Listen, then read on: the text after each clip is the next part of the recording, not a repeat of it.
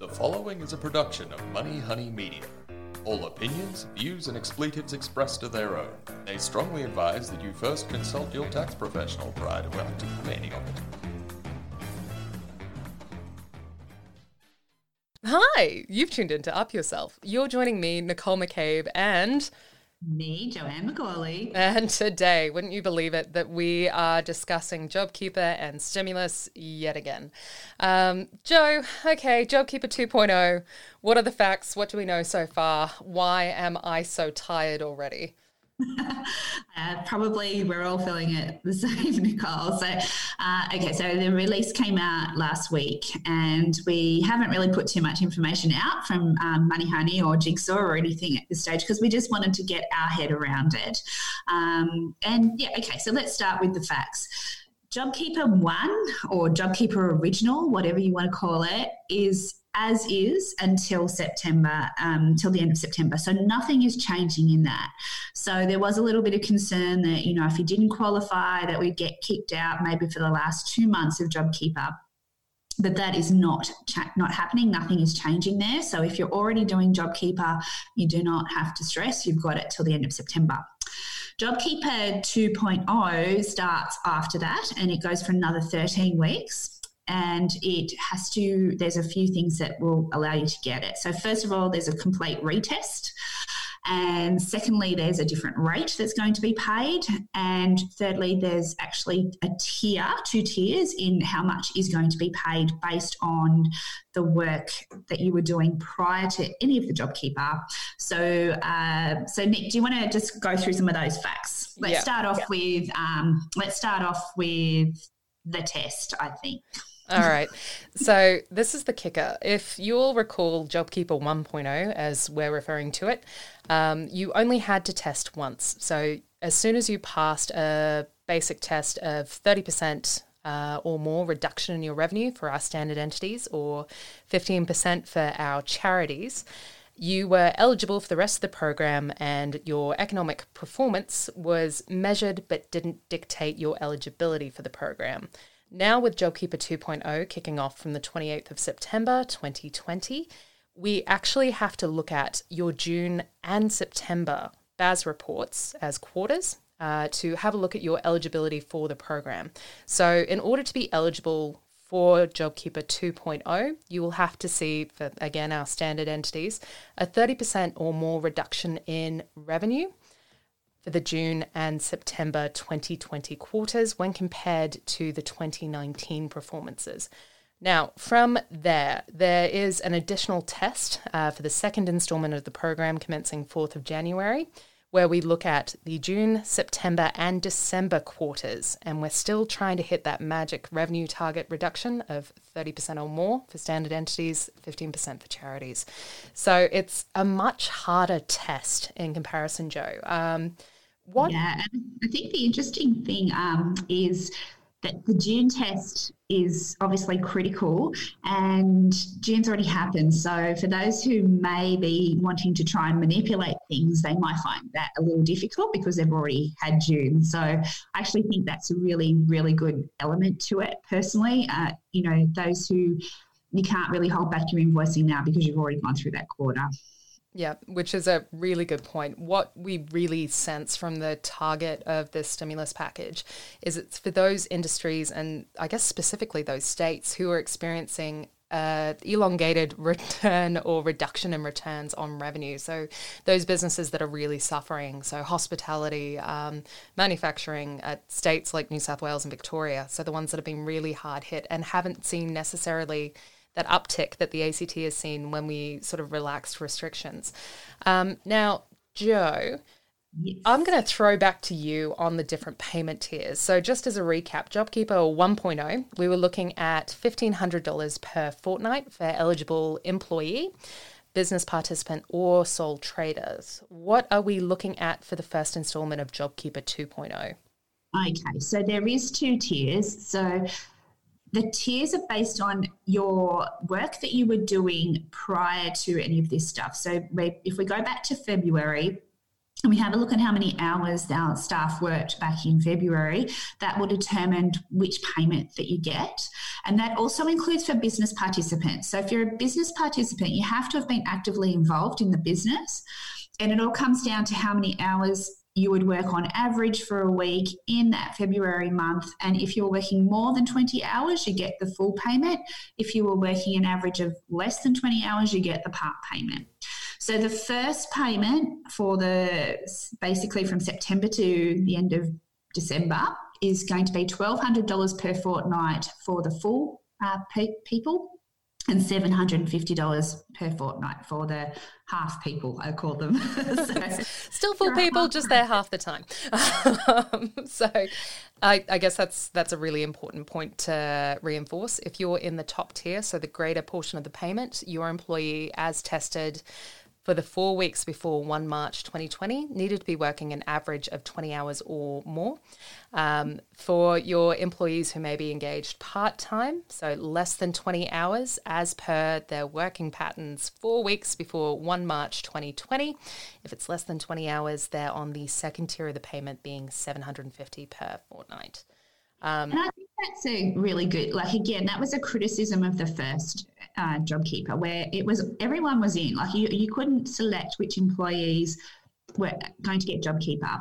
And yet we had people who were earning very small amounts of money uh, and they were having to get paid $750 a week up front, which probably caused a lot of uh, businesses not to actually jump into the JobKeeper uh, if they didn't have the cash flow to do that. So we can see why they've changed that this time. Which, so that that makes sense. Yeah, it mm. does uh, entirely because uh, just remembering on all JobKeeper installments, they're paid in arrears at the point that you lodge your monthly declaration for your performance. So that means that we have a lot of businesses uh, who may have had multiple casual employees that qualified for the program that just didn't have the cash flow to meet the payment of the stimulus. And because it was an opt in process, not an automatic process, that kind of delayed the stimulus and the support mechanisms that many felt should have been in place uh, for business support and employee support. So, Joe, of course, we see that first tier reduction. So we go from a payment of fifteen hundred bucks per fortnight to uh, one thousand two hundred and seven fifty on the lower tier. Um, we also will see a further reduction. Can you go into that for me? So, what happens after 4 January 2021? Yeah, so assuming that you have passed the test for the next lot of it, which I don't think we've actually officially called it JobKeeper 3.0, but that's what I'm calling it. uh, so yeah, so you'll have to have passed the test for your December quarter that you've shown that redu- that reduction, continued reduction. So you've had to have passed June, September, and then December, and then the rates drop again. So now the top tier payment is going to be $1,000 per fortnight, and the second tier payment will be $650 per fortnight. So it's based on the same situation of 20 hours per week um, over or under, but it's just a reduced payment. The idea, of course, is that the economy should hopefully be starting to improve by then, and then the support will be much you know, not so critical, but it will help those businesses that have really struggled to continue to function.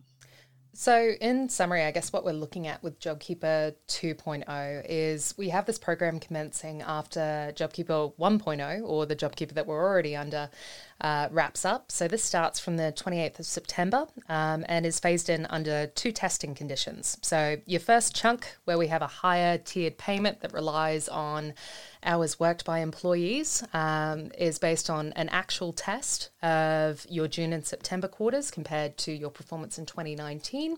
We then have a secondary program, uh, what Joe and I are definitely calling JobKeeper 3.0, which runs from the 4th of January to the 28th of March 2021 with lower payment tiers. So $1,000 per fortnight for those employees who are working 20 hours or more, and $650 per fortnight for those employees who are working less than 20 hours.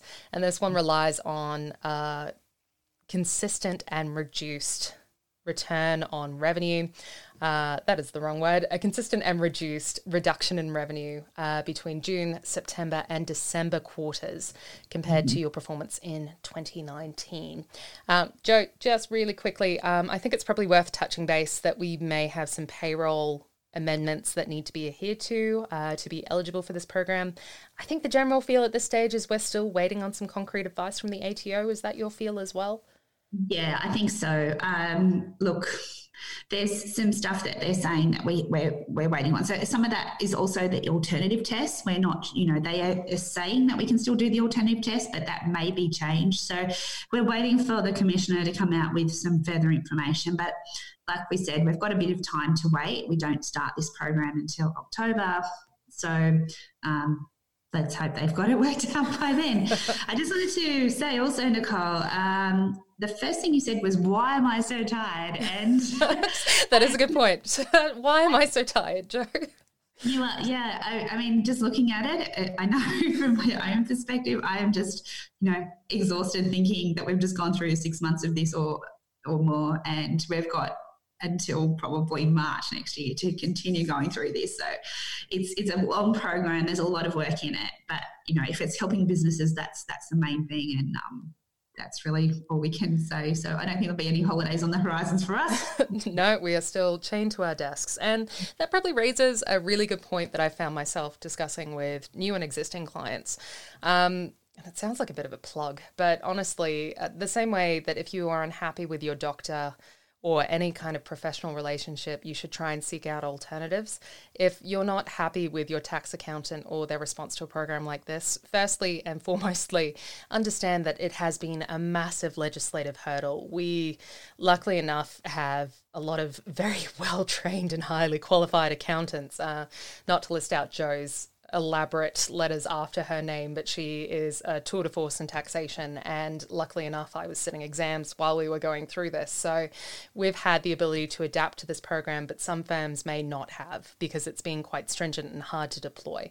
So a little bit of understanding for the tax professionals in your life, and always the advice if you're not happy with the service that you're getting, it is possible to change tax accountants. So Find someone that you're happy with that gives you the information in a way that you can digest and understand, uh, that's working with you towards your business and not just on compliance matters. Um, definitely worth considering in something like this. Uh, Jo, any last points on JobKeeper other than the fact that it has sent me grey three times over?